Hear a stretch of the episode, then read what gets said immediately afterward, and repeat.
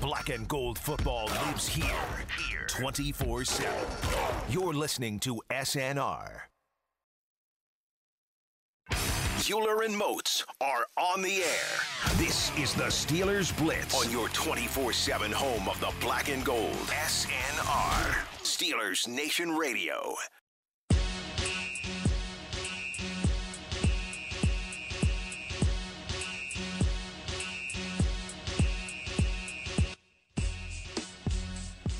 High noon on a Tuesday afternoon. That can only mean one thing. Time to go inside the electric factory for the next two hours here on SNR. It's Arthur Moats. It's Wesley Uhler. It's our little two hour corner of the universe to talk some football. Some foot ball. And Yins already know the drill. You want to chime in anytime over the next two hours, you can do so on the dot com. Of course, I'm talking bat at twitter.com. You can find us there at Wesley Uhler at the body 52. The body. And I, I, wonder what we could be talking about today. I mean, not really much going on in football land, not really much going on in Steelers land, Mozi. Except no, man, for just another boring. Uh, what's today? Tuesday. You know, during quarantine, all the days run together. So whatever. right. uh, yeah, yeah. Remember, we decided this. There's only three days during quarantine. There's yesterday, today, and tomorrow. And that's it, man. That's so, it. So one of them days.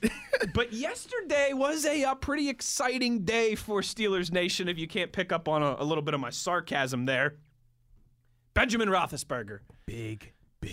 All right, if you haven't seen the video by now, what do you, what have you been doing? I mean, I have mean, you been living under a rock? Have, have you been, been- in quarantine? like, what have you been doing?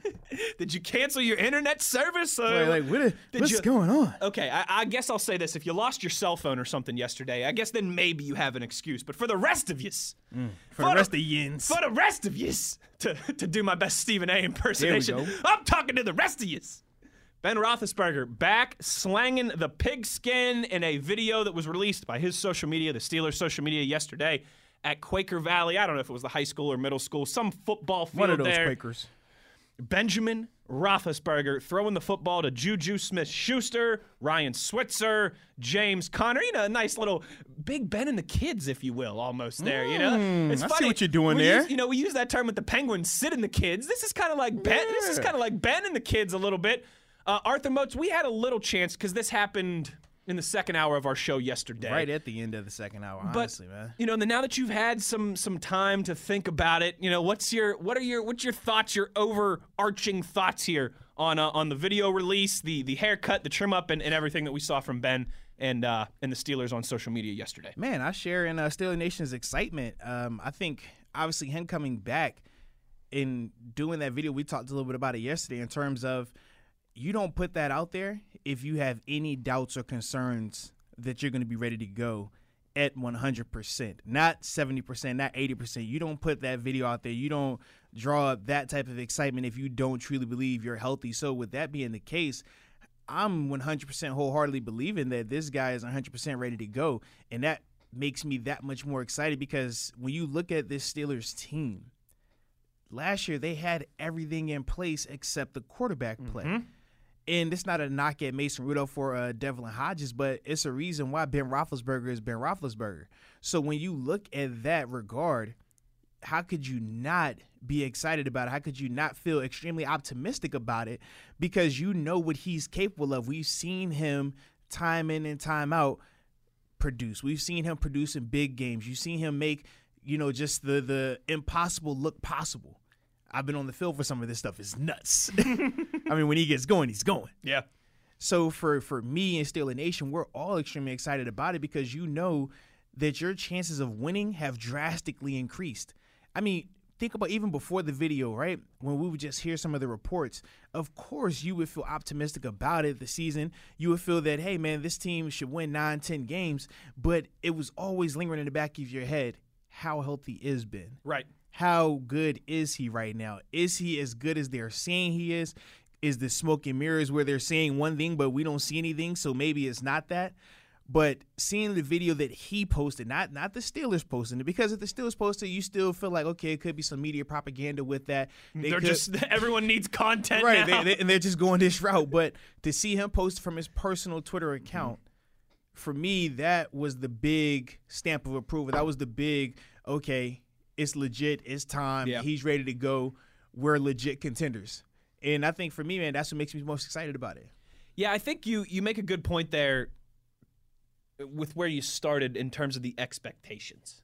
I, I think that's you know that's something that I hadn't thought about. That I think you that's a, a great observation by you. That if Ben had any doubts in his mind that you know what his recovery was going to look like, uh, the entire process, his availability as we head into you know what would normally be OTAs and mini camp time, and, and obviously training camps starting in late July, and that was always the you know the time frame that we heard was mm-hmm. that around this time you wanted to see Ben start throwing footballs again, and then maybe you know by training camp in July you can ramp up that that workload a little bit more. I think that's a really astute observation by you, Arthur Moats, because if there was any doubt in Ben's mind that things weren't going well, right? You're not putting that out there. Y- that the recovery was going to take longer, Right. that the surgery didn't go as well as everybody hoped. Any of you know the list of things in the negative column, in the cons column that you could list. I don't think he would have put a video like that out because, as you mentioned, everyone's going crazy, and now the expectations are. You know, hey, yeah, I, I don't know. We're all sitting here and saying, "Oh, Ben, you know, Ben's got to throw for more than five thousand yards, and he's got to throw for close to forty touchdowns." Uh, Not- it, it- becomes two letters. SB. yeah, the, I- the- Period. Super Bowl. the That's expect it. the expectation is that the with the video yesterday and with what we've seen now, I think maybe the fairest way to put this moats is that the Steelers offense can be on par with what we saw from the D or maybe not even on par, but at least bridge that gap between what we saw how good the defense was last year and the struggles of the offense. Yeah, absolutely, absolutely agree with that. I mean, we know what Ben has done with less talent sometimes. Yeah. In terms of some of the receivers that he's played with, I mean, he hasn't always had AB. He hasn't always had Santonio. Now, granted, we can go down the list and name some of the prominent players he's played with, without a doubt. But for every Antonio Brown, for every Hines Ward, he also had a Limas Sweed. He also had a Sammie Coates who had issues catching the ball. He went into an AFC Championship game with Cobi Hamilton as his number one receiver. So we've seen both sides of that. But the one thing that stays constant through it all is Ben is always productive. Ben is always placing the ball where it needs to be placed. Even last year, the opening game against the Patriots. Mm-hmm. Granted, the numbers weren't there, but that was largely in part to the drops that were associated in that game with Donte Moncrief. Those balls were hitting him in the hands. So when you look at that element of it, you know he can take anything and make it awesome. But now you have to be more excited because now you have Juju who's going to be healthier this season. This season, you have Diontae Johnson who's coming off of a really good rookie campaign. And we're all excited And now- projecting right, what he we're ready to be. see what he can do with Big Ben. James Washington was primed to have a breakout season with Yep. Big Ben. All these things got derailed, and even with Diontae and James Washington, they still were highly successful last year. I, I think we feel much better about them now than, than we did this time last year. Yeah. And then you add in Chase Claypool. Obviously, you have Eric Mm-hmm. Ebron that you bring over through free agency. I mean, when you look at the weapons now with a healthy Ben, that's scary because you know he's motivated. You know, I mean, anytime you have to sit away from the game from injury, you can't wait to get back out there to prove it. Just licking your chops. So for a guy that I mean, when you talk about Ben, the most time he's missed in his career. I mean, he has to be chop, chopping at the bit to get back out there. And those guys that you saw in the video, you saw how happy they were. Yeah. they're like, "Look, oh my god, like he's back!" Because they know what that Juju- means. Juju's thrilled. I mean, for those guys, let's let's put it in into to, to layman's terms, man. For them, not only are their stats gonna go up, but you're talking money, contract sure, years. sure. You want to go contract year with your your dogs, with, with, with fully loaded. Hey, if we're gonna go to the game, let's make sure I take my best player with me. Okay, All hands on deck. Absolutely. Yeah. So that sets everybody up for a positive situation. And that's the thing that makes me really excited. And I know that's why they were excited because they understand the significance of having been back. There's a lot of a lot of that positivity. I think now when you think about the offense, right? Talk about the guys who were there last year mm-hmm. and how we think they all stand to improve to get better. Some of them, like we think like a Diontae Johnson in leaps and bounds, even potentially, and then a guy like Juju, who maybe it's just more so, you know, refinding that spark, that that element of his game that he had his first two seasons. And then yeah, you touch on it. You bring in a guy like Chase Claypool, who we know Ben early in his career, right, was more vocal about this than he has been over the second half of his career. Mm-hmm. And, and you kind of you just talked about this in a way too. Ben's had talented wide receivers during Without his a doubt. Steelers tenure. There- there's no doubt about that. But he hasn't had many of the Plaxico Burress or the Martavis Bryants. It's been more Big speed. it's been more Antonio Browns and Santonio Holmes and, Emmanuel and Mike Sanders, Wallace yeah. Mm-hmm. and Manny Sanders, not money team. Right. And not again, I'm not saying that there's anything wrong with those type of wide receivers. Uh, obviously, those guys are all fantastic in their own right. They're Super Bowl champions, Super Bowl MVPs if we're talking Santonio Holmes in that conversation. But Ben and I think not just Ben, every quarterback, there's something about a, a 6'4 wide receiver That can run that can, 4'4". that can run, that has that radius. And he only had a couple years with Plex, and he only had a couple years with Martavis Bryant. I think he's got to be excited about that opportunity. You mentioned Eric Ebron as well. The offensive line, even you bring in some reinforcements there, and it's not another Super Bowl champion in Wisniewski. The backfield, you hope Benny Snell gets a little bit better. You hope Anthony McFarland can contribute as a rookie, can find a role, can find a, a, a niche, if you will, in this offense as a rookie. Yeah, I, I I understand why the guys around Ben are excited. I understand why Steeler Nation yesterday was a great day all over social media. And, and I think two Moats. I think chief most among them though, the guy that has to be looking around like, all right, let's get this going the most is Ben. Because because now he's got the defense and, and he's got the weapons on offense. Absolutely. I mean, for I mean, because you got to think the past couple of years for Ben, it was him doing all the heavy lifting. Sure. Defense wasn't up to par. Defense is up to par now. Now for seven, he's like, man, we legit can go ahead and do this thing. Like we we have one of the most complete teams in the NFL right now. And if I'm the missing piece, I mean, for him, he has to be enjoying and thriving in this moment because he's built for this. Yeah. This is what he does. And like I said, he's done it with less. He's done it with, you know, different injuries or, or different uh, parts of the team not being up to par. So for him, man, this is one of those perfect situations. And we all know he wants to get another Super Bowl. We all know that. So when you factor in that element of it, man, it's the perfect storm coming into this season right now. I got a stat for you. Uh oh. before we go to break. Uh, shout out to the numbers. Good old fashioned tease for you here. Uh, Kevin Colbert has said this a few times this offseason. Mm-hmm. I think most recently at the combine. Don't quote me on that, but he said Okay. that he said this stat a few times this offseason, and I think during the course of the end of last year as well. The Pittsburgh Steelers, all time, when Benjamin Roethlisberger starts at quarterback and the defense gives up 21 or fewer points. 121 and 20. I mean, Gosh. uh, what's that? Like an 80% win Jeez. percentage? 80 some percent win percentage? I'm trying to do the quick Wow. math in my head. I want to talk about what that looks like, right? With Ben Wow. back, with Ben back in the fold, and this defense next year.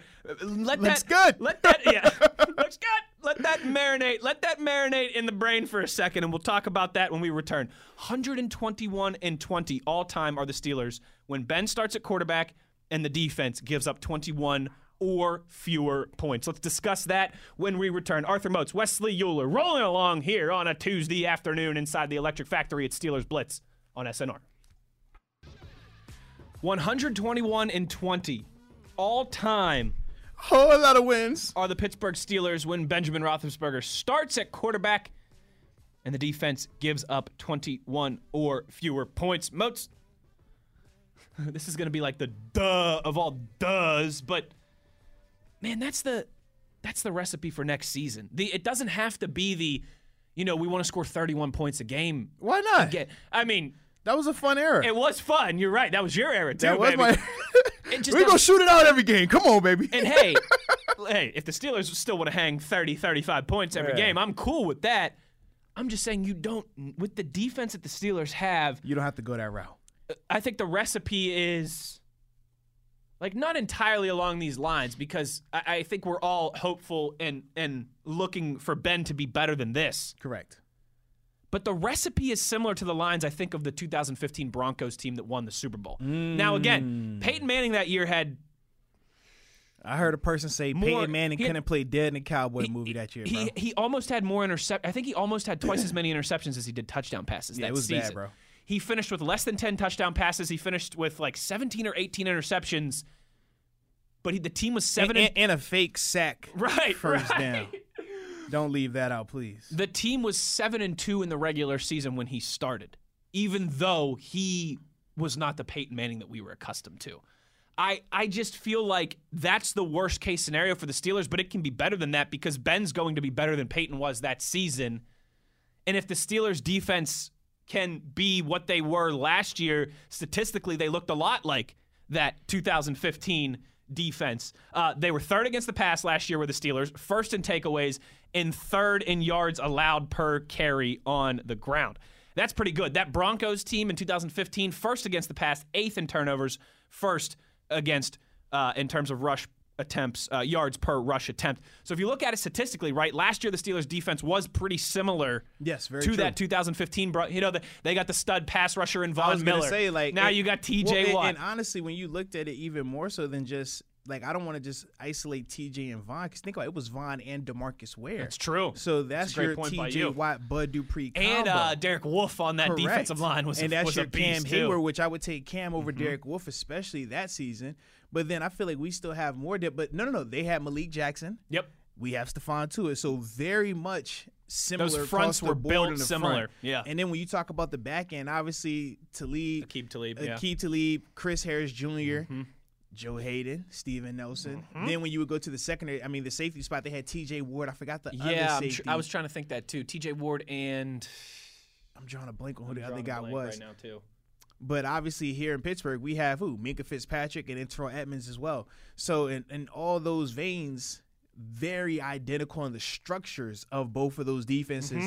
And then when you looked at the linebacker position, obviously Devin Bush here, Vince Williams.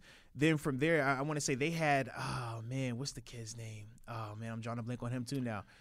He got uh, Trevathan. Yeah, Yeah, that's yeah, right. Trevathan, yeah. He was the linebacker there, man. That's right. That's right. And Manny Sanders was on that team, correct? Yes, he was. Yep, he was, and that was because Wes Welker had left the year before, I think. But yeah, uh, looking at the defensive side of the football, a lot of similarities there.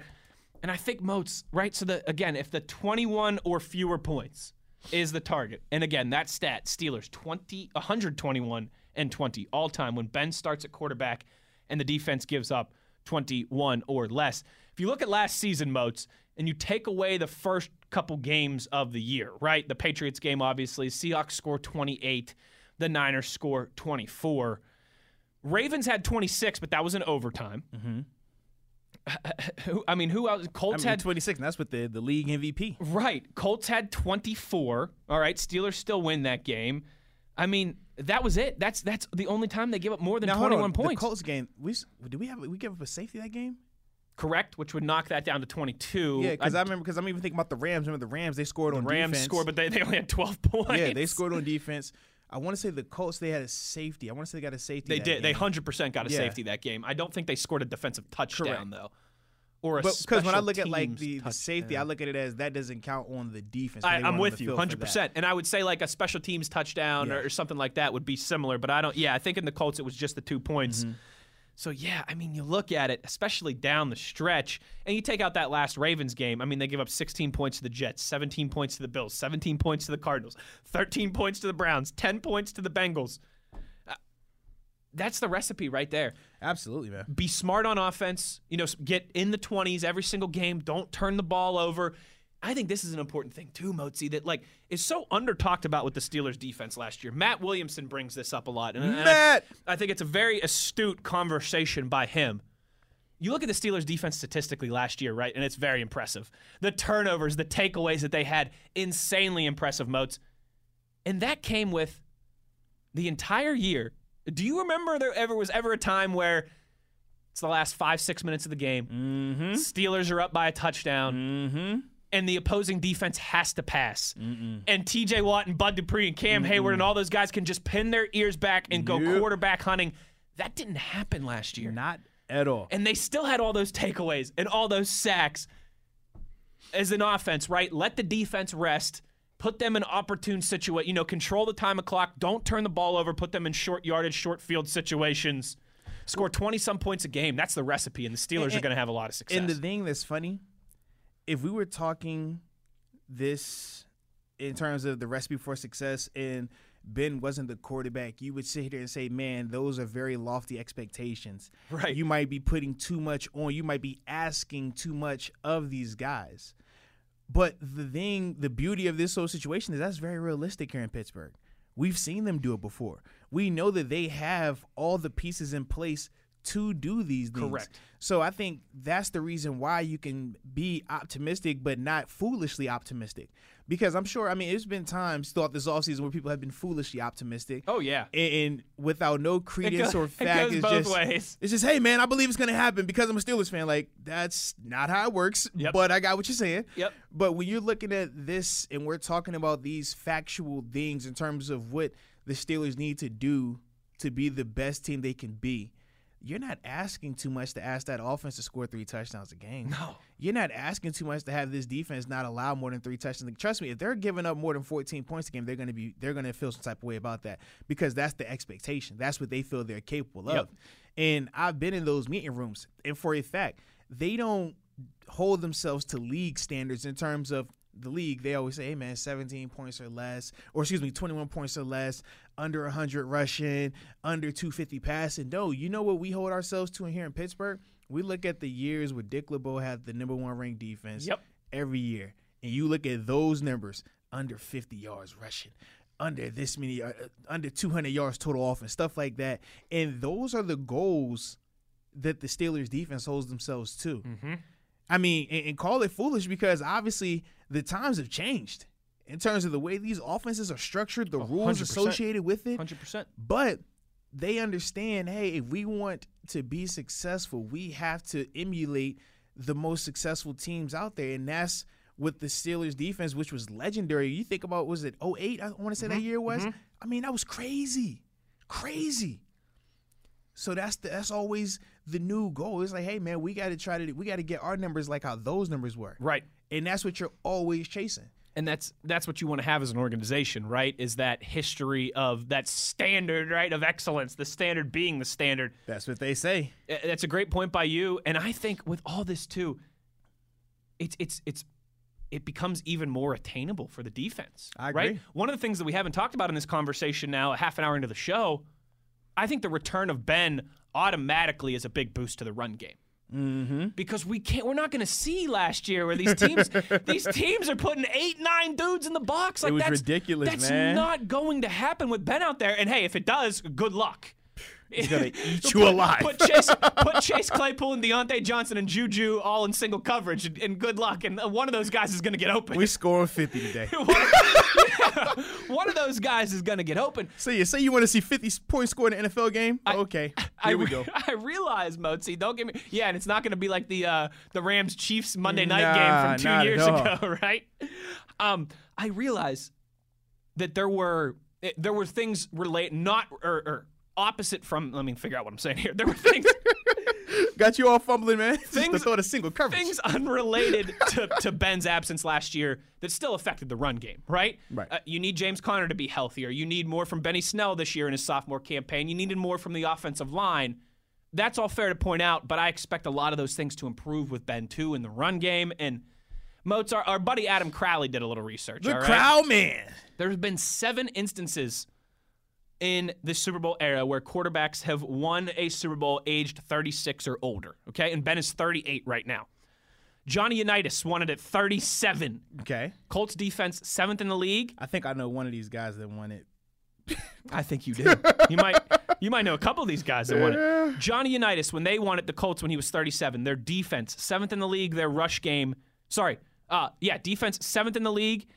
Uh, again in points, ninth in yards allowed. Okay. Jim Plunkett, 1983, with the LA Raiders, fourth in yards allowed on defense, top 10 rushing attack in the league. John Elway, 37 and 38 years old, 97 I I heard that 98. guy before. Broncos defense fifth in the league. The team rushed for the most yards Mm. in the league. Peyton Manning, we just talked about 2015, right? Yeah, that don't Broncos. talk about Peyton, man. I want to beat him up. I know, He's not my friend. I know. But that Broncos defense, first in yards against, fourth in points against. Some of these Tom Brady's teams, right? 2016, Brady, 39 years old. Patriots, third most rushing attempts in the league, seventh most rushing yards, first in points allowed on defense. And then Brady's last Super Bowl, 2018, which will be his last Super Bowl victory. By the way, Talk about it. third in rushing attempts in the league, fifth in rushing yards in the league, seventh best defense in the National Football League. Arthur Moats, the Steelers have the defense. They absolutely do. If they can find a way to consistently run the ball, man, that is the recipe, and they are going. It's going to be a fun season. They're going to have a lot of success. Yeah, without a doubt, man. And I, I, I agree with you in terms of James Conner and Benny Snell Jr. having the most to gain out of this situation. Mm-hmm. There is no way any coordinator is going to be in his right mind and say, "Hey, I'm going to single coverage any of these receivers," and less about the receivers, more so about the quarterback is certain quarterbacks that you say, hey, I'm not single coveraging against this guy unless I have the most elite, like they're gonna just jam up every receiver to the point you can't get off the line. But in the NFL, the rules don't work like that. You got five yards, and after that, you got you can't touch them. And there's so many different concepts that you can use to help attack defenses that want to do a lot of that jamming and stuff like that. You get to your bunch routes or, or, your bunch formations where you get two or three receivers stacked together closely in proximity, or you're doing some of the motion and stuff like that, getting your receiver on the run that way. So it's so many ways to combat that that mm-hmm. you just can't go into a game playing that way. So in that regard, I mean, if you're James Conner, you're Benny Snell, you know you're going to be facing lighter boxes now. Mm-hmm. Now instead of having Has to make to now instead of having to make two and three guys miss, you only got to make one guy miss. And depending on, you know, the old line, they might end up getting that guy for you.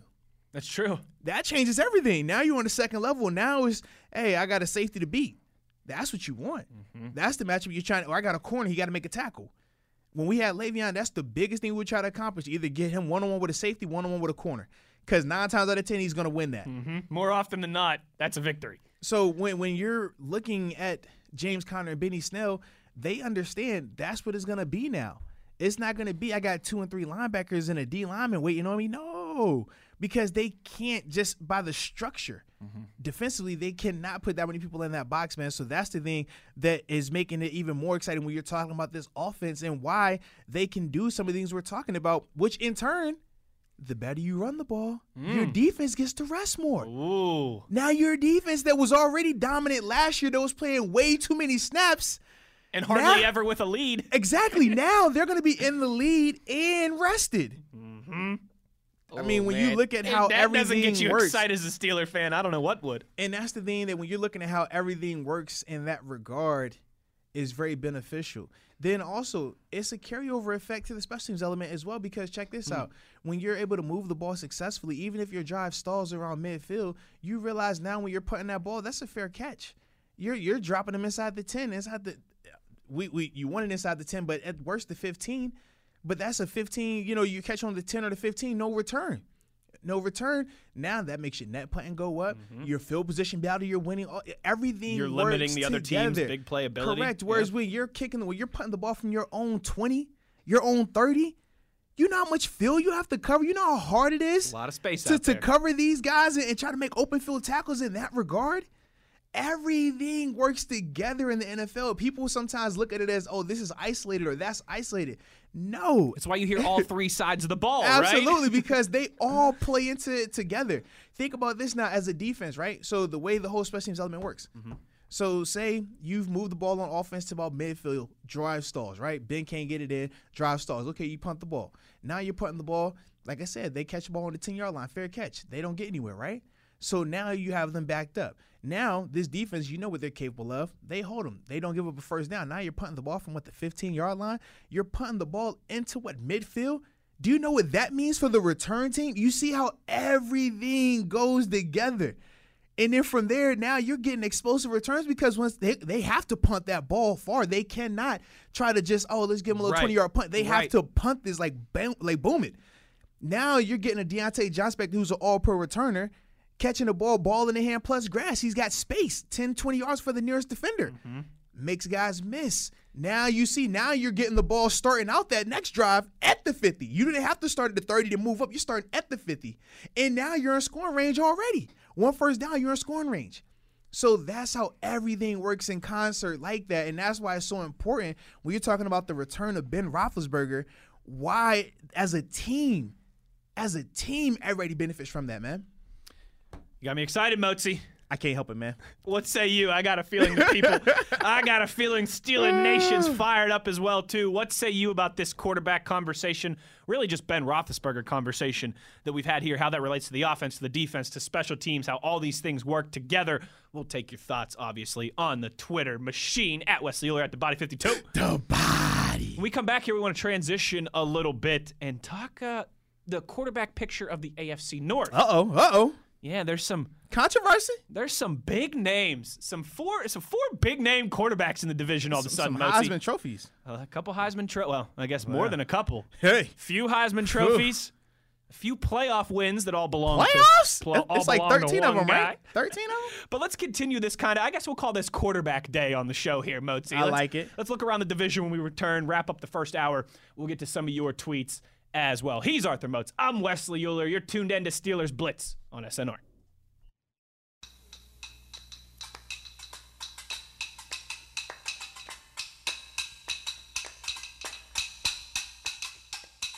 My grandma and your grandma were sitting by the fire.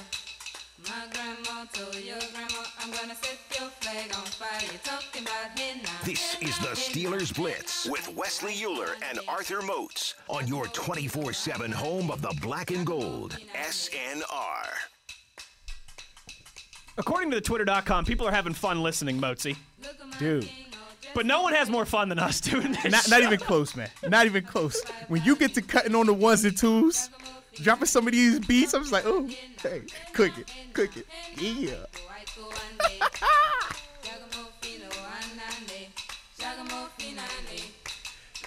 You know, like our sports, our sports takes often align, but our music and video game oh, takes Oh, yeah. are even, even better. No question. That's one thing we agree upon. 1000%. Our buddy David, the Photoshop extraordinaire. Hold on, I'm getting a little too excited. We got just let's fade down the music a little bit, all right? Fade down the music just a little. We'll keep it rocking. I mean, how could you not? David says we're witnessing our very own version of the Last Dance in Pittsburgh. Big Ben's final years in the black and gold. We can only hope it ends with confetti and champagne. Need that. That's a yeah. I, I, Need it is. that. I I do. It's not a one year thing, right? Because I think we both expect Ben to play more than one year. I agree. Yeah. Um. But I, how, how many you how many you expect then? set the over under at two and a half right now. Mm-hmm. You think that's fair? Yeah. Because I'd I'd say under. I think probably two more years. I'm saying under as well. but a third year if, wouldn't shock me. Like that, Correct. that would not shock me. Correct. Um. But yeah, I'd set the over under right now at two and a the, half. the only reason I say under is because I think he wins the Super Bowl this year. okay, that's a great point. It changes a lot. Yes. Yes. That changes a lot. the Super Bowl this year or next Yes. year, I think you That ride off a lot. Mm-hmm. John Elway style into the sunset. Yeah, and that's you know number seven. That's his guy. That'd be a, Right, think that'd about be a that, nice man. little yeah. Um, I think though in a ver- in a way, right. This whole kind of the the last dance, if you want to relate that to this Steelers Mm-hmm. conversation, I do think there's some parallels there where it's not necessarily a one year thing, because uh, you and I both just agreed. I, I think we'd both, unless the Steelers win the Super Bowl this year, we'd be shocked if Ben wasn't back in 2021. Absolutely. I do think though it's it's a last dance, whether it be a year, two years, three years, for a lot of long time benchmarks within the Steelers organization. Uh, obviously, the quarterback Ben Roethlisberger, but this is something that we've talked about. And I don't think it's like a secret anymore. I mean, he's come out and publicly said it, right? You know what, uh, what Kevin Colbert has said about how, you know, I'm, I'm seeing the end of my career. I'm doing this thing year to year. I think there's a lot of people, Mozi, within the organization who have that kind of Kevin Colbert mindset, but haven't necessarily gone public with it. Where we got the defense, we got bent, we think we got another chance here for the next couple years, right? Let's ride. Let's see if we can make one more run. Let's see if we can get another Lombardi, another ring.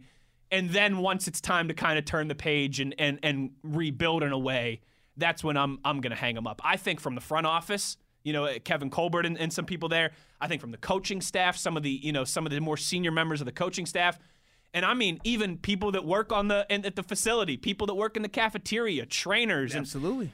I think that we are starting to see the end of what's been just an incredible Steelers era. For again, a lot of the the benchmark names and personalities from again front office to to on the field to the coaching staff. I do think that it is a a kind of a, a last ride for a lot of those guys in that regard. That all right, let's go make another run at this in the next two two ish years um, before you know before some of us decide to uh, to hit the clubhouse. Yeah, man, I definitely agree with you in that regard. And you hit it right on the head when you said not everybody has been more outspoken and vocal about it. Obviously, Colbert, with the way his contracts are structured now, that kind of was the telltale sign in that regard. But ultimately, I think that is one of those unspoken things that a lot of people are knowing. And I mean, it's hard not to blame them for that. I mean, when you when you're thinking about the journey and how long, Sure. how much you put in this, how how much invested you have been for this cause, when you finally get it, once you, I mean, because I feel like you get that first one and it's kind of like, all right, whew, that was fun, but you really don't understand how hard it's gonna be. Then you get you go to another one. Oh man, so okay, we won this one, we went to another one a couple years later and lost, but it still doesn't click in terms of how difficult mm-hmm. it is. And now you look almost a decade later. I mean, realistically, it's been more than a decade now, yeah. Yeah. Because the last one they went to was in Timber. The last one they won was what eight. Eight. Yep. So when you factor in that, yeah, it's it's different, man. When you finally get this one, this is the one that you probably would cherish more than you did the first one, Sure. I just think because everything you've invested in it. there is a weird dynamic with that that you just hit on there. You, you nailed it perfectly. Where the first one, it- it depends for a lot of people in their situation, right? Like I think for someone like Ben, okay, who got his first one so young. I mean, still what, 23, It's crazy. 23 years old, second year in the league. I- think you just alluded to that perfectly, where you can kind of, and I know, like, right, like Dan Marino has talked about this before. His rookie year with the Dolphins, they went to the Super Bowl, and he thought, It's gonna be every year. it's going to be every year. Uh, Sidney Crosby and Evgeny Malkin have talked about that. You know, in their first four years in the NHL, they've been to the Stanley Cup final twice and already won it once. This is going to be every year. Cakewalk. There's the guys like that, right, who have the success early in their careers. And then I think eventually figure out how hard it is to sustain that and do that continuously. And even we talk about the Patriots dynasty, like they didn't have 10 years of, of no Super Bowls in between those two, you know, the two groups where they had the success there, the three and three, if you will. Then there's the maybe the Andy Reid side of things, right? Mm. Where you gotta work and work and work and work and work and work and work. And when mm. you finally get that first one, it's like, man. Absolutely. There's there's the two balances there. Like I think there's a weird dynamic where for sports fans in their championships, you never forget your first, right? Never. but in a weird way, I think sometimes the the winning and then falling back down and then winning again can be more rewarding. If that in a weird way, like like the 2009 Penguins Stanley Cup to me, you know, will always be amazing. And and the 2005 Steelers Super Bowl, right? Because those were the first time I saw the Steelers win the Super Bowl, first time I saw the Penguins win the Stanley Cup. But there would be something about the Steelers winning a Super Bowl this year or next year that would be pretty dang hard to top. Just like in 2016, the Penguins coming back when everyone for the prior two, three years had written them off and said, all right, this is it. And they got that one championship, but that's going to be it. There's a real kind of interesting juxtaposition there where I think there's a lot of people for the Steelers, obviously, that would have the opportunity to get that first Lombardi. But I think there's a lot in that group of, like you talked about, who won one and are now like, that they still have that taste in their mouth to get another one. Yes, indeed, man. And sometimes you'll hear this in terms of people saying that you appreciate things more when you have to work harder for, when you have to struggle for, when you have to bleed a little bit for it. I mean, when you get those first, or, or when you have that success that you necessarily don't really understand how tough it was mm-hmm. to do, how tough it was to accomplish, your appreciation for it is different. Think to a parent that could give their child a thousand dollars versus you making that child work to get that first thousand or so on and so on in those regards. It's just a different level of appreciation. It's a different level of understanding associated with it. It's different when you have sweat equity mm-hmm. in what you're trying to accomplish. And the more you put into it, the more you value it, the more you hold it more significantly to you, the more it's, it's near and dear to you in that regard. And that's why when you can name off the various examples of guys who won one early in their career, guys who've had success late in their career, guys who've had success, went through a drought, had success mm-hmm. again, all of those things have the same thing in common in terms of the adversity associated with it, the ebb and the flow. I mean, when you talk about a mountaintop and a valley situation, the mountaintop is only sweet because you know what the valley was like 100%. before you got there. If you just started on the mountaintop, you have no appreciation for the mountain. You have no appreciation for, oh man, this view is beautiful because that's all you know. But when you have to hit that valley for a little while, you're like, bro, this is dark. This is grimy. This is miserable. When you get back up there, you appreciate it on a whole nother level, man. I wonder if that's. You, I- you, when you were talking about that right there, it made me think of one guy, Patrick Mahomes. Mm-hmm. First year as a starter, MVP, AFC Championship he's been on the game. Second year as a starter, wins the Super Bowl. There's Super Bowl MVP as Super well. Bowl MVP as well. Because you're right. There's the three different that you just alluded to. The guys who have success, right, and they taste the champagne right Mm-hmm. away. The guys who have the ebbs and flows. They have some success, then they have to build back up, right, and then they have some success again. So maybe John Elway is kind of the example of the first type, right? Didn't win his Super Bowl. Lost what three Super Bowls before he Yeah. finally four Super Bowls before he finally won two in a row at age 37 and 38. Shout out to Terrell Davis. Shout out to Terrell Davis. Speaking of which, uh, Jerome Bettis, another one of those examples, right? Mm-hmm. yes. At the very end of his career, finally able to scale that mountaintop. Then One you've got the bus, baby. You know the the win and then struggle and then win again. Maybe that's like the Tom Brady example, right? Mm-hmm. And then there's the the Russell Wilsons and the Patrick Mahomes, who ton of success right out of the gate. I think Russell Wilson has done a good job of getting back to you know trying to Yes, I would agree with that. um to you know to see how hard it is to win and even though even though I would say with Russell's success early on, I still don't equate it to Mahomes because Russell was viewed as being true. carried By that defense. whereas Mahomes was viewed as the guy. good point. And I think that still changed. Like when we talk Sid the Kid, he was still viewed as the guy. It wasn't like, oh, we're we're winning with Sid. Sid's Yeah. cool. Like he's the plus one. Like no, no, no. Sid is the is the headliner. AJ Yeah, you know I mean? was the best player on the team. It's, Michael Yeah. Jackson and y'all are the Jackson Five.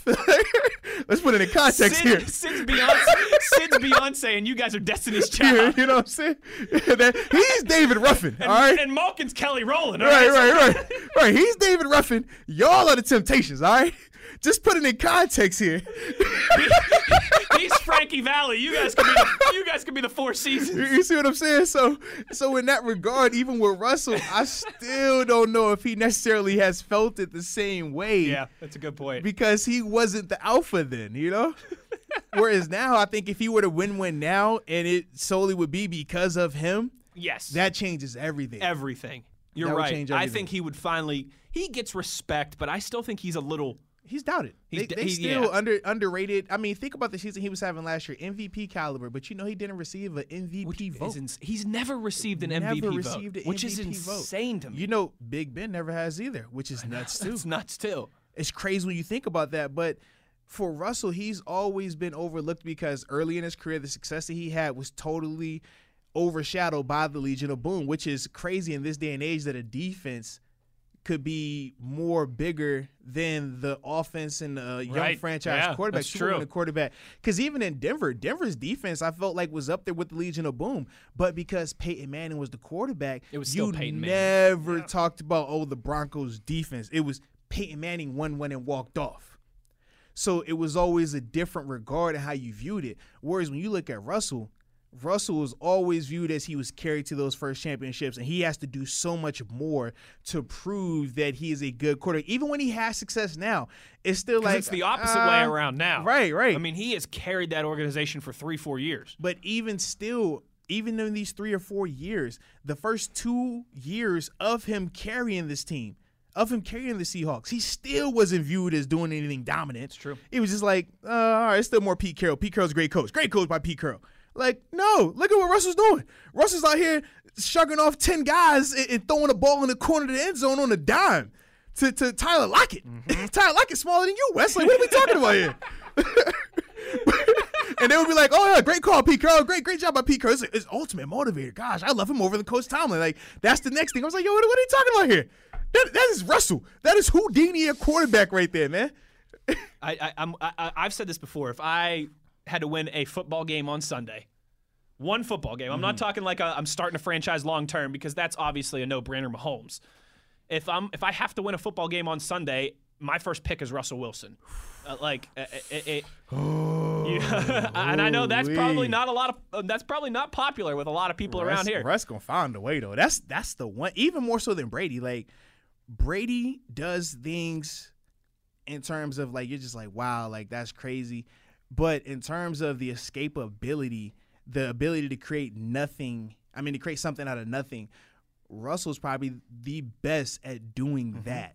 And again, if you would ask me if, if it was three years ago, I don't know if Russell would be my answer. for Right, that, right. It I would think probably three years still ago, been probably Brady, Ben- Well, see, if or maybe even Ben. I'm I was going to say three yeah. years ago, I'm thinking more Ben Yeah. because you're seeing what he was able to do, the things he was capable of in terms of shrugging defenders off, 100%. making plays and stuff like that. Aaron Rodgers too Yes, would be in that conversation especially three, the years, ago. Yeah. Yes, absolutely. But I think right now Russell, it's Russ for me. I mean, he's phenomenal in that department, and that's the thing. I mean, it's crazy. He has to do so much to just now start to get that recognition. Our buddy Thrash tweets, "My mood when Motzi talks football and it's a guy running through a wall. We're all running through walls around here, baby, talking about what this Steeler team could be with Big Ben back in the fold after yesterday's video. We'll revisit that a little bit in the second hour. We'll also get into this uh, this AFC North, the larger quarterback conversation that we've been With all them Heisman trophies. well. All Woo! them, all them Heisman's. All them Heisman the playoff wins. Woo, cha. I tell you what, there's a even the, the Ravens, right? Don't they have three Heisman Trophy Yes. winners? Because they have RG three as RG three, Mark Ingram, and Mark uh, Ingram and, and Lamar. and Lamar. they special, special. Yeah, I bet you they I bet you they trade in those Heisman's for a playoff win. Man, they special, special. Yahtzee! We'll, we'll look around the AFC North at the bigger quarterback picture when we return, as well as continue to get to your tweets at Wesley Uhler at the Body 52 The body. inside the Electric Factory. Come back with us for hour number two It's Steelers Blitz on SNR.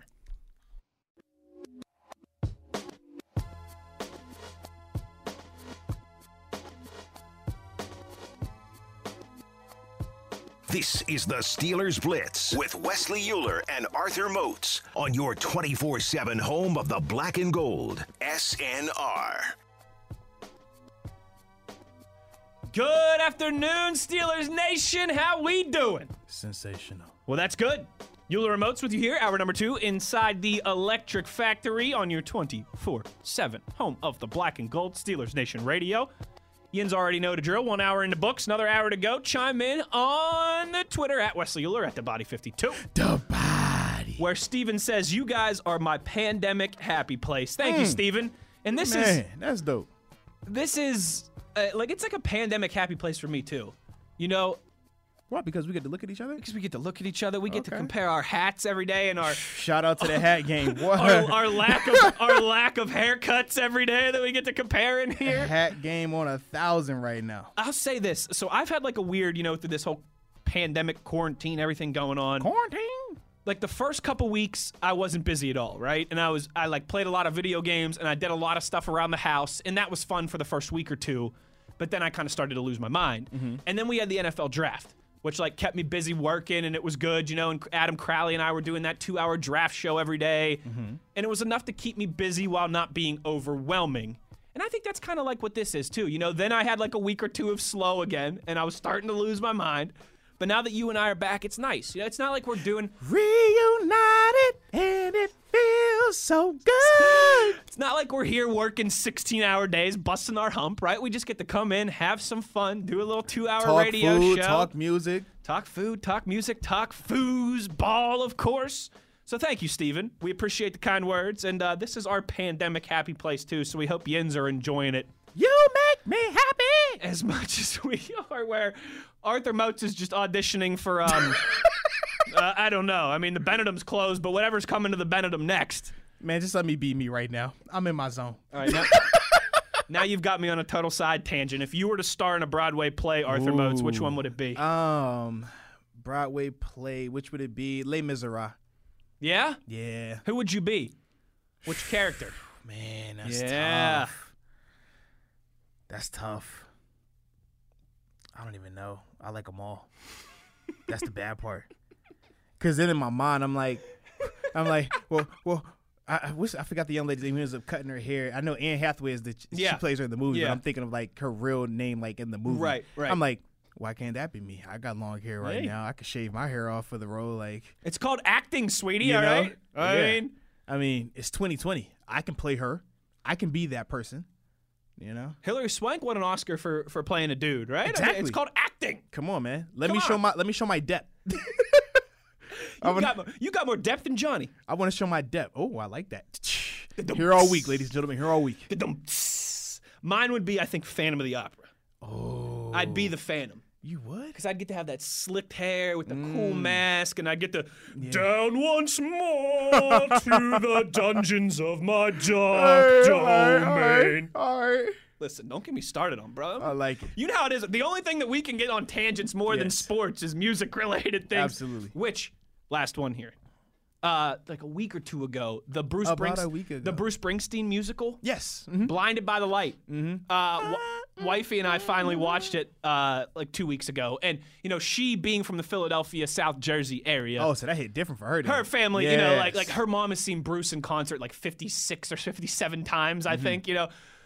It was really good. If you're into the uh, you know, the musical type movie storylines, Blinded by the Light, Bruce Springsteen, fantastic. Listen, I'm not going to say that I cried, all right, but I might have cried. It's nothing wrong with crying. You have to express yourself emotionally, man. If you hold it in, you're only gonna hinder yourself, man. It's true. Show your growth as an emotional grown man. It's true. I cry, you cry, we cry together. It's like Jimmy V said, right? You laugh, Yeah. you cry, and you what was the other one? You laugh, you cry, and you think. That's the perfect Mm, okay. day, right? You laugh, you cry, you think. So I was thinking about, I think it was, was the O'Jays. Cry, cry, cry together. Can we get Never- focused, please? We're never quitting our day job. like, jeez. We're never quitting our day job. They don't want to hear us singing and talking musicals. They want to hear us talking football. Joseph, X's and O's. Joseph tweets the power grid is requesting that you guys get a camera in the studio for a live feed. It would be Oh, gold. man. It would be gold. We might have to like Facebook Live or, or do something Instagram Live with the show one of these days. We we might have to do something like that. That would be If they could really see what goes on in this. if they could really see you know it would be fun like i if we could do something where we kind of predetermine like a debate day like you know how i was telling you i could i could mm. share this idea with the audience real quick I had this idea uh, with Moats and I, like if you know we get into a, a couple weeks here and the NFL cycle slows down a little bit, and we have to kind of create some content here on the show, like a once and for all type where we take some of the greatest debates that Steelers fans have all the time, Yeah. and we hash them out on air. Like for example, greatest Perry- Steeler coach of all time. greatest Steeler coach of all time, greatest Steeler quarterback of all time. You got one game to win. Who you taking? Bill Cowher, Mike Tomlin. Rod Woodson or Troy Polamalu? Who'd you rather have? You know, of all the linebackers, who was, or maybe like which era of linebackers was better? The uh, you know the '70s steel curtain, or the the Debo, the Farrior, the Joey Porter, the LaMarr Woodley. era? Like we we have a lot of you know a lot of stuff like that that we could. deb- Who's the Pittsburgh Steelers' biggest rival? I mean that you know yeah. like there's You're right. because there's a lot of people who would say Cowboys. There's some some I think some people who might even still say Bengals or Browns, even though I think the majority would definitely be Ravens. Mm-hmm. So a lot of these debates that we have as Steelers fans, right? I think a really good one would be best center in franchise history because there's That's there's tough. four really really good ones, four Hall of Fame guys. I think. Uh, Moats and I were talking about, you know, maybe if we need, we can do some things like that, you know, at some point this summer. you know, only if the people want that a though. once and for all type end some of the who's the best wide receiver in Steelers history? or who's the best Steeler Nation radio personality oh in history? Oh, no! Oh, my bad. All right, I was just checking. Well, everyone knows it's Adam Crowley. All right, I mean, You're right. You're right. It's the crowd, man. I mean, he is my favorite person from West Virginia. hey, My bad. my how bad. dare you? My bad. But you're my second favorite. I'm telling Blaine Stewart you said that. Oh, you're right. You're right. Blame Blame. Ah. All right, Crowd. You, you dropped down a All right, notch. Crowley's two and I'm three. That's fine. There we go. There we go. But uh, yeah, now see, now I'm just laughing and we're all over the place here. All right, let's let's let's reel it in. But maybe yeah, if we do something like that, if we do a debate day where we have set topics, I think that would be something where we could we could uh you know Instagram live or Facebook live a little video behind it. Because I tell you what, the one day in our history when we should have had video in here was the day where you and I spent 20 minutes arguing about Dak Prescott and Carson Wentz. Oh man, yeah. We had our boy Jacob in here producing that day. I think he, He was like- nervous, yeah, yeah. He was like holding us back. He's like, I don't know where they- guys. Hold on. I don't know how physical this is about to get, but I'm, I'm a little concerned right now. Well, he's all like, I'm concerned for West because Yeah. if this does get physical, I mean, it's gonna be it, it's gonna be over real quick. I'm a big teddy bear. Quarterbacks, Arthur Moats. That's kind of been the uh, you know conversation of the day uh, along some Steeler centric topics. If we're looking at the AFC North right now, as it stands, I think you could make a, a pretty legitimate argument. Hmm. Yeah, but then I forgot that Tom Brady's now in the NFC South. Yeah, yeah. it, it's one of the more intriguing, more exciting NFL divisions in terms of the quarterbacks. All right, if we're looking at the NFC South and you've got Brees and you've got Brady and you've got Matt Ryan, I mean that's that's pretty dang good. Absolutely. I mean, all three of those guys have been MVPs. I think Matt Ryan is close, but two of those guys will certainly be Hall of Famers. I don't know about Matt Ryan Yeah, Matt's fringe right now. but he's fringe. Yeah, that's it's an intriguing quarterback division, and I think it's only it, like the next two or three years to kind of you know the end of the Ben tenure. And to see if one of these three young guys, and I know with all due respect to what Lamar did last year, and winning MVP, right? This is another thing that you and I have talked about on the show in the past. I never crown anybody based off of one year. So before I say that it's going to be Lamar's division for the next decade, I want to see him come back next year and have success again. I'm not saying he has to win the MVP and win 14 games again, but you know, sh- show it to me in a second year. It's going to be real interesting, I think, to watch the dynamic of so many young guys on their rook- rookie contract who are still had a ton of success in college, still looking for that first um, playoff win. All those Yeah. guys versus the veteran Ben Roethlisberger in the team who is you know trying to make some of those last runs with the, the proven quarterback. Absolutely. I think that's the beauty of the NFL, like in terms of how it shifts the narratives, the storylines each year. I mean, if this is the conversation two years ago, we're not even talking about can these younger guys Right. take over the, the the old school guys or a passing of the guard. That's the, the phrase we always hear. Oh, it's a passing of the guard this season. But when I look at how this year's playing out, and like you said, in terms of Big Ben returning, in terms of the quarterbacks in the AFC North that are very young and trying to get to that level, I think, man, just being able to follow it is almost sweeter than the end. Yeah. You know mean? Wait, wait. Once it's all said and done, The I think- process versus the result absolutely, conversation we yeah. had last like, week. like, I think if we just look at at the end of the season, and say, oh man, well that person end up being like, I don't think it does the same as us being able to see week in and week out. Man, okay, Lamar's doing this, or Ben is doing this, or Baker is doing this, or Joe Burrow is doing that. I think that's the uniqueness of it. But I think with all four of those guys that I just named in particular, they all have something unique about them in their own right. I feel mm. like in the AFC North in particular, you don't really have the the lame duck quarterback or the the guy who really doesn't have the the it factor quote unquote around him. Whereas these guys that we're going to be seeing this year and following, they all have that, and I think that's what makes this is going to make this division that much more fun to watch and make that quarterback conversation in terms of can these younger guys keep up with the old guy?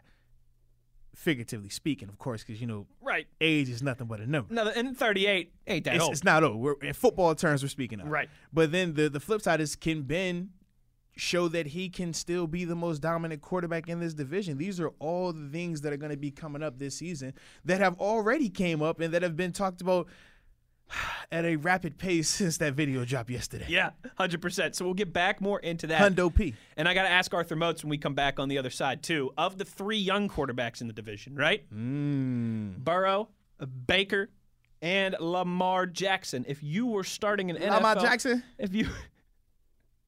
Almost sounded like Lum Martina there. You know, our, our I- fear- I know a guy. Our fearless leader, Brian. If Arthur Moats was starting a franchise, you know, Madden style, Uh-oh. starting a franchise and building a team, which one of those three young quarterbacks would he want? Hmm. Ooh, we'll get the answer next on the other side. Stay with us in the Electric Factory. Arthur Moats, Wesley Uhler, it's Steelers Blitz on SNR. Joe Burrow, Baker Mayfield, Lamar. J- Sorry, hold on. Let me. I gotta put some respect on Lamar's name in that regard. Lamar Jackson, and then the other two, because those I- other I- two haven't done what personally- Lamar has done. I personally don't like how you started out Lamar's thing. You ain't, you ain't say reigning MVP.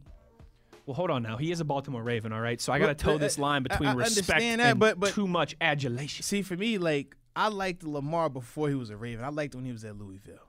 Okay. I- you know what I mean. And, I did too. I and liked watching changed. him play at Louisville. You know what I'm saying? Like I, I enjoyed watching him. I remember my first like national game watching him was when he carved up Florida State, and we were like, "Whoa."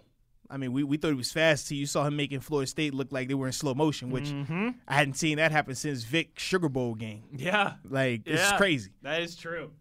That's you know Lamar Jackson is certainly he deserves to be uh, separated from those other two. He's an NFL MVP. He won 14 games last year, and so maybe it's an easy question. So instead of saying just pick one, right, of those young three, why don't you, I, I want you to rank them for me, Arthur Moats. The young three quarterbacks in the AFC North, not named Benjamin Roethlisberger. One, two, and three. Which way you going?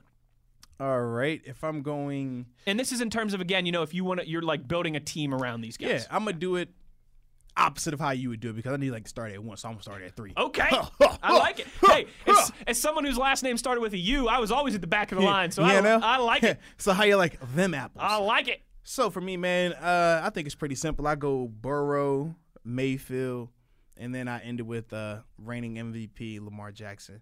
And the reason why I do that, I think with Burrow, he's a really good player at the collegiate level. I think that he can have success. I just don't think he has superstar potential at this level. I think more. I mean, we, we're, we're going to talk about this anyways, but more of the Staffords, Mm-hmm. more of the Ryans, Matt Ryan's, like that's like best case. And that's not a. No, I think some people would look at that as a knock. And that's it's not a knock. not. I mean, these dudes are, are Matthew Stafford awesome and Matt players. Ryan have kept those two organizations question. relevant for I mean, a, think about this. Matt. Ryan is a, uh MVP, also Super Bowl appearance. I mean, when you look at what both of those guys have done, and no stretch of the imagination is it a slight at them. But I just don't see him in the same vein of the Mannings and the Brady's and the Breeses. I don't think he can get to that. Whereas I do think that Mayfield has the potential to tap into that type of star power in the NFL in terms of a Drew Brees type. I think that's best case scenario for him. Now, when we're talking about this, this is all obviously projecting. Sure. We don't know necessarily that either one of those guys are going to have that type of success that they're going to develop to that because a lot goes into it. It's more than just being a great player. You have to have the coaching around you. You have to have the players around you. You also have to make sure that Organizational stability. Exactly, which is huge. And then off the field, make sure that you're not getting in any type of trouble and things like that. So it's a lot of factors that goes into a guy reaching his peak in terms of being as successful as he can be. But with Lamar, when we talk about him, the reason why I have him number one, I just think that best case scenario for him, he is Vick. And we saw how Vick dominated and, and hmm. transcended anything. I mean, he is a megastar still to this day. And he's very polarizing, obviously, because some of the off field stuff that transpired around him. But But his legacy only- as a football player plays into that polarization as but, well. But I would also say this: he's the only person that could have went through what he did and still came back and received the support that he received, and that was mainly because of what he was able to do on the field, both pre and post that incident. I think if it was any other quarterback, any other player, and they're not producing on that level that he was able to produce on, I'm talking immediately when he got out. Mm-hmm. I think it's a totally different conversation. But that's the the the vein that I could see Lamar in in terms of success, in terms of what does he project peak. And I mean, for him, he's already checked off a major box and winning an MVP award. Like that's huge. it really is. Think about. I mean, we talk about how great Ben is. Ben has never won an MVP. We talked about Russell Wilson never receiving a vote. It's hard, and this dude done it in his what second season, mm-hmm. first season as the legit starter.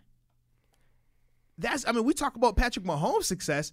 Lamar Jackson's success is crazy too. Yeah. In terms of what he's done in these first two seasons. He could be on that similar type trajectory Absolutely. if they're able to to make a run this. Oh, Because people forget that, that. and people forget with Mahomes that it wasn't Mahomes' second like season in the NFL. Like he was already, or he already had one full season in the league.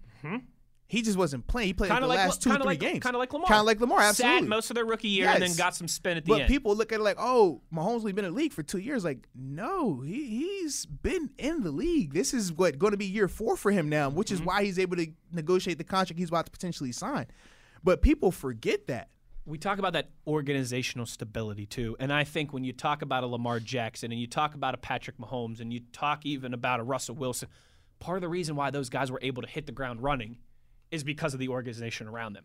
The coaching staffs, the talent, the GM, the the the oh, I mean it's it's that organizational stability that we haven't seen as much from Cleveland and from Cincinnati. Absolutely. Certainly. And which is why there's that crazy stat, right? Of like since 1999, Eli Manning is the only quarterback who's been picked first overall to win a Super Bowl. That's not because there haven't been good quarterbacks picked mm. first overall. That's because so often they've ended up in organizations that haven't done right by them. Absolutely, man. So, eh, It's- I wanted to ask you too before you do your ranking. Yep, yep. Which organization do you think is more stable, the Bengals or So the that's Browns? okay. That's exactly where I was going with this. Because you because you you're gonna do your ranking, but I really want to know like who do you think? Because this is nuts. And the slightest of slight edges. And I mean, this is like it's like the two kids who get picked last in gym class yeah. playing playing a game of one on one here. I would give I would say Bengals in the slightest edge, and here's why: they haven't had uh, from the general manager and coaching positions. There's been more continuity there, and I realize you can argue it was continuity just for continuity's sake. They Right, weren't right. winning, but but there hasn't been as much turnover in the Bengals organization as the, as there's been that constant, constant, constant every year, every year, every year changing of the guard in Cleveland. Uh, Mary Kay Cabot, right? She is the ESPN. She's uh, yeah, like the ESPN reporter for the Browns. Okay, at the combine, we got a chance to talk to her, and uh, Dale Lawley asked her a question about something you know related to the Browns organization, and she made a joke, but she was being serious. She's like, people ask me all the time like about my sources within the Browns. She goes, I never have any sources within the Browns because I meet these guys for a year and then they all get fired. Like like it's hard to uh, re- establish relationships and have true. sources when when it's new faces every year or two. I think you know look at look at Cincinnati. They you can say that there was the lack of the success certainly, but they won division titles with Marvin Lewis and with Andy Dalton. I mean, they were going to the playoffs, and they were year. going to the playoffs, and those guys were there for a decade plus. That is stability. That is some monicum of success, relatively, in the National Football League. Winning divisions and going to the playoffs and winning double digit games, you're saving people's job. You know what I mean? It, Correct. It could be that or the Cleveland way, you know? Um, Well. so. I don't recommend that way. Yeah, I think I would, I would, I would say your answer to that question. I would say Bengals just slightly. Okay. You think I'm right there, or would you disagree? No, I could agree with that, man. I, I definitely. I think, like you said, man, we we put a bad rap on Cincinnati, but they still were a very successful franchise. I mean, in terms of winning, they won the division. Ask Detroit Lions fans if they wouldn't sign Right. up for that. that I mean, I'm trying to think. They won the division. What was it? It would have been 12, 12, and then again in 15? 15. Yeah, they won it twice. Yeah, because during my four years here, that was the one year we lost. It was to them, correct. and that was we had to go on the road to, you know, obviously the whole Jerry Porter, Phil debacle situation. But yeah, man. Yeah, I, I would give Cincinnati a slight edge in that regard. But in terms of the two quarterbacks, let's look at just the quarterbacks there, right? Baker Mayfield and Joe Burrow. Quarterback, quarterback. I think it's a it's a weird conversation. See, if we're ranking them right now, I agree with you. And I mean, obviously, Joe Burrow hasn't freaking taken a snap, and not even in a preseason game. So everything with him is projections and what we saw from college. I would agree with you if we're ranking them right now. Lamar's the obvious number one, and then I'd go Baker, and then I'd go Burrow. Okay. And I think in terms of upside, that would might be my order as well too. I though in this conversation that we're having, I might go with Burrow before I'd go with Baker Mayfield because I think his Mm, okay. I think his floor is higher than Baker Mayfield's. I do agree with that. Like you made a really good comparison when we were at break. If Baker Mayfield got the right coach, had the right career trajectory, like I think you think you and I both think he could be a Drew Brees type quarterback. Whereas we say for Joe Burrow, we say names like Matt Ryan and Matthew Stafford. Very good quarterbacks, capable quarterbacks. Matt Ryan should have should have a Super Bowl ring on his finger. I mean, let's be honest, he doesn't. And all that matters is the final score at the end. And some of the minutia in that regard in those conversations doesn't matter as much when you have won or you lost. It, it, it can be very black and white in that regard. Uh, but Drew Brees, a higher caliber quarterback than Matt Ryan and Matthew Stafford, I just I am more confident. Maybe this is the best way I'll put it. I'm more confident in Joe Burrow reaching that potential of becoming the next Matt Ryan or Matthew okay. Stafford than I am in confidence level of Baker Mayfield maybe ever finally reaching that potential. I could definitely see that. Like I said, a lot has to go right for Baker to reach that full potential. And he's got a lot of good parts around him in that organization right now. Whereas with Joe, he's going to be in a very safer, uh, a more safe environment. Obviously, with uh, Zach Ta- uh, Zac Taylor. Zac Taylor, Yeah, yep, yep. excuse me. I was about, in my mind. I was like were Zach. Brown. I was like, I that's always- Zach Brown. You know me, I'm the king of second guessing Yes, myself dude. with names. Jason Peters and Yeah, Marcus like, Peters. Zac Taylor, yes, that guy. but I mean, when you're looking at, you know, he he's, he appears to be a young coach that they are willing to be patient with, that they are willing to give all the ample opportunities and resources. And I think they did a good job in terms of cleaning out some of the dysfunction within the organization from a player standpoint that definitely will help them out. So for Joe, I do think that he has. I don't want to say the easier setup, but it's a more favorable situation for him.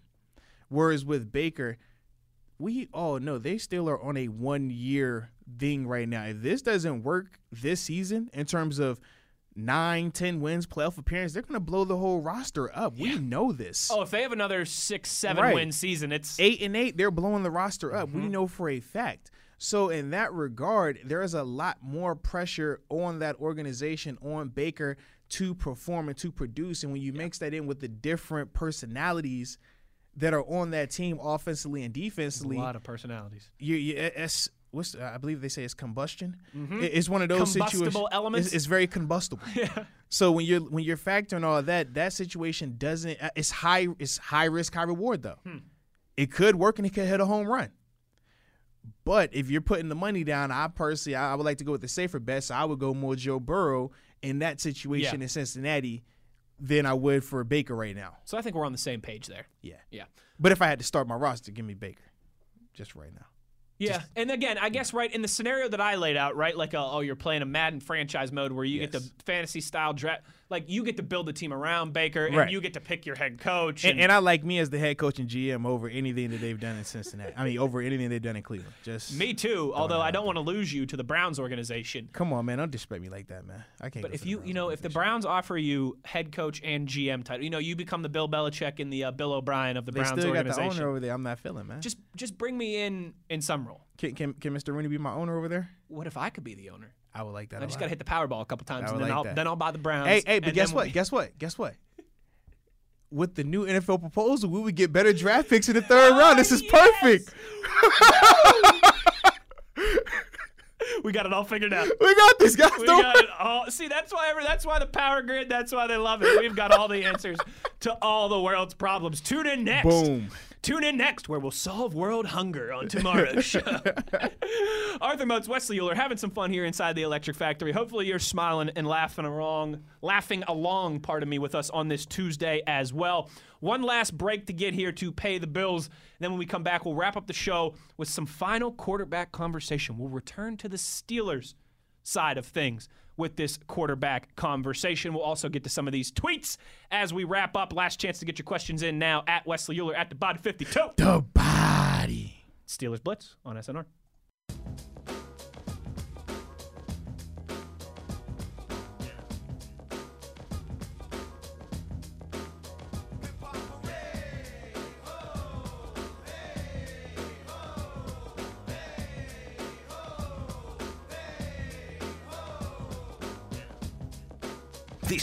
The Steelers Blitz with Wesley Uhler and Arthur Moats on your 24 7 home of the black and gold. SNR.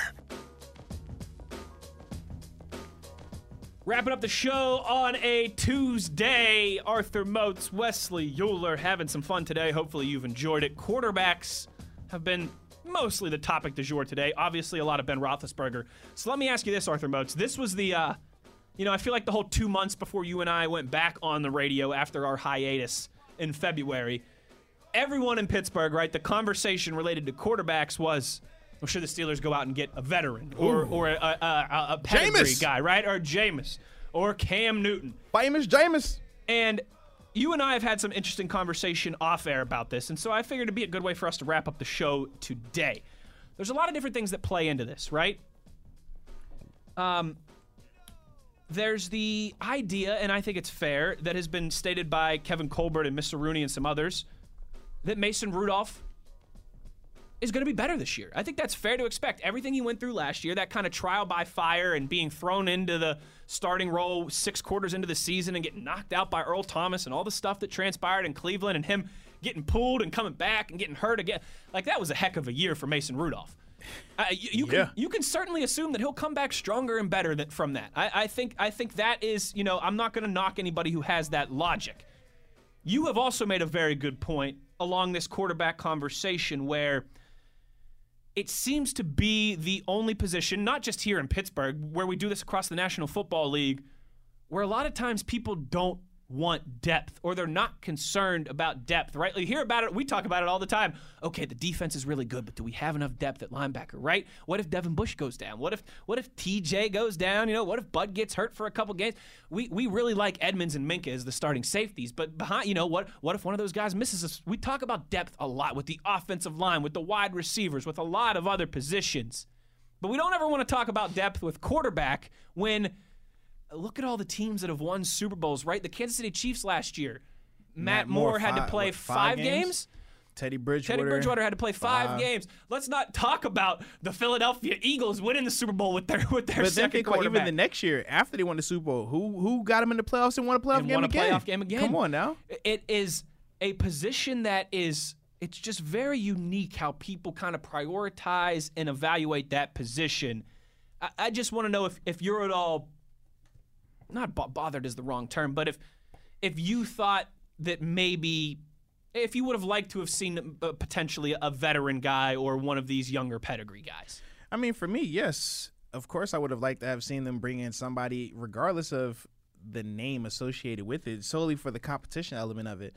I think when you talk about competition between a Mason Rudolph, Duck Hodges, Paxton Lynch, and a JT Barrett, it doesn't make me feel the same way as if you would have thrown a Jameis Winston in that mix. Hmm. Regardless of how you may personally feel about Jameis, I don't really care because when you look at what he's been able to do in an NFL capacity, it is more i mean it's double quadruple what any of those guys have done collectively so you can't tell me that he doesn't bolster or, or, or boost up your qb room with him being in there. That's how i always viewed it. People always like you said talk about we don't need depth at the quarterback position. We have the quarterback. We have Ben. but i'll give you two names over the past three years where you've seen what it looks like when they don't have depth. Aaron rodgers and ben roethlisberger. Aaron rodgers two out of the past three years has been hurt, and you saw what the team looked like when he wasn't healthy. They looked terrible. They were wasting away. We saw what the Steelers looked like last year when Ben Roethlisberger went down. We all talked about how it was a lost season. So why is it that when we speak on going all in for Ben this year, right? We're all in. Everybody's all in. We're trying to do whatever it takes to win. How are you going all in to help him win when we've seen just historically how many times has Ben played a full 16 game season, regardless of the elbow? How many times? It, it hasn't happened a lot. We talk about each year star quarterbacks go down each year. It always happens. They're always creating new rules in the NFL to protect quarterbacks because they're always getting hurt. Yep. But yet, when it comes to looking at getting depth, people are always like, "This is crazy. Why would you do that? That's a waste of position. That's a waste of this. That's a waste of that." It's kind of like insurance. Nobody wants insurance on the Lamborghini until you need insurance on the Lamborghini. When you when you crash and you're like, "Man, now I got to pay for this out of pocket. This sucks." Or they want to go, hey, we got the Lamborghini, but we're gonna use, you know, uh, Ford Escort insurance. Let, us call up the general. Like, like, like, no, that's not how you operate. So why is it that when you talk about the quarterback, and we all can agree it's the most important position on the field, It's the most important position in sports. why is it that you don't want to have an insurance policy? Why is it that you don't want to make sure that you have adequate backups? And regardless of how you feel about Mason, because I still think that he can be very successful Because in this right, because there might be some people listening right now that are thinking, And- yeah, Moats, but Mason is going to be all I- those I'm things. you very just- excited yeah. about Mason, but I would still love to see Mason in a capacity where he's not walking in knowing for a fact that he's better than Duck Hodges and Paxton Lynch and JT Barrett. I would love to see him have to compete with a a, a, a Jameis Winston or Cam Newton or whichever quarterback you want to bring up to have to earn that second spot. Because let's be real, if he beats him out. Is that having any effect or, or anything on Ben Roethlisberger being the starting quarterback? Nope. Is there any quarterback you're going to sign off the street today that's going to have any effect on Ben Roethlisberger being the quarterback? Nope, I don't think so. So why is it that when we talk about trying to bolster your second and third quarterback on this roster, and we know historically Kevin Colbert likes to keep three quarterbacks anyways. So you're gonna tell me that we don't want to bring in anybody to improve that room? If you feel this high about Mason and, and now Mason competes and he wins that number two spot, Even better. even better. But if he doesn't, if Mason's your third quarterback, I, st- I still feel way more confident in that regard. Sure. But then I'll take it a step further. In practice, the starting defense isn't going to be seeing Ben Roethlisberger. They're going to see that two, that three quarterback. Do you really think these guys seeing any of those quarterbacks I just named, whether it was a Jameis or as a Cam Newton, just because those are the hot names. I'm not saying that that's the guys I Sure, want personally, sure. but they're the hot names. So That's for, what everyone was debating in Right. Pittsburgh for two months. So for talking purposes, if we're using those two guys, you don't think our defense facing them every day, they're going to improve? You don't think it's going to help the defense? I could tell you firsthand. I was gonna say you sound like you're I speaking can from tell personal you experience firsthand here. when we brought in Mike Vick, how much of a challenge it was for us defensively in practice every day because he was able to make NFL caliber throws. He was able to actually, hey man, if I don't see this, I'm gonna break the pocket and run. I can do things that I've done on Sunday. Not when they would, and this no offense to Landry Jones, but when Landry would be in there, it's like if he's throwing the ball ten times, I better get ten interceptions. It's a different mentality, it's a different mindset because he hadn't proven anything at the NFL level to where we felt we should respect his ability. But it's different when you have a quarterback that's been out here and been been to Pro Bowls. I mean, you're talking about Cam Newton and Jameis Winston. One is an MVP. Mm-hmm. It went through for five thousand yards and thirty touchdowns. Like when we're when we're talking about these and they're both still in their twenties. right? Yeah. Because I always like to throw up the five thousand passing yards, thirty touchdowns. Because everybody's, oh yeah, thirty, 30 picks. Oh, okay. Well, he still had to throw thirty touchdowns and five thousand yards in the NFL, right? So those thirty picks don't. Wipe, you could pick one or two that he could wipe out, but not both of them. So you could say the thirty washes out the thirty touchdowns, but what about the five thousand passing yards? Or you say the thirty interceptions wipes out the five thousand passing yards? Okay, cool. What about thirty touchdowns? Because that's something that not a lot of people have done. Mm-hmm. So when I'm when when I look at that and I think of that, I say to myself, man, that could improve this team. And in the highly unlikely, what not even highly unlikely, because like I said, historically speaking, your starting quarterback has is going to miss time. It, Even it if is it's what just it is. even if it's just he gets knocked out of a game and He's go- two right. three quarters. He's gonna miss time. I would feel a lot more comfortable with one of those guys going in there, a guy with a better resume than the uncertainty of a Mason, or if Mason were to be hurt. It's the same, right? And then the you gotta go reason- somewhere- It's the same reason people felt more confident when Charlie Batcher, Byron Leftwich was coming into the game as opposed to young Landry. Exactly, Or young man. Josh Dobbs. Exactly. It's the same thing. Same exact thing. But it's only when it talks to quarterbacks, nobody wants that. If this was wide receiver, this was line. You know how many times people are like, man, Competition, man, competition, man, we, we competition. only got Bud Dupree and TJ. We need to bring somebody else in this outside linebacker room. Whoa, I'm glad we drafted. I'm glad we drafted Alex Highsmith. That's huge. That's a major upgrade. Let us have taken Jalen Hurts in that second round or the third round. What are you Like, doing? Eagle, like Eagles fans. Yeah, this- lambasting the organization the for Green that Bay pick. Packers. Lambasting the, the Green Bay. Packers. You saw that with them.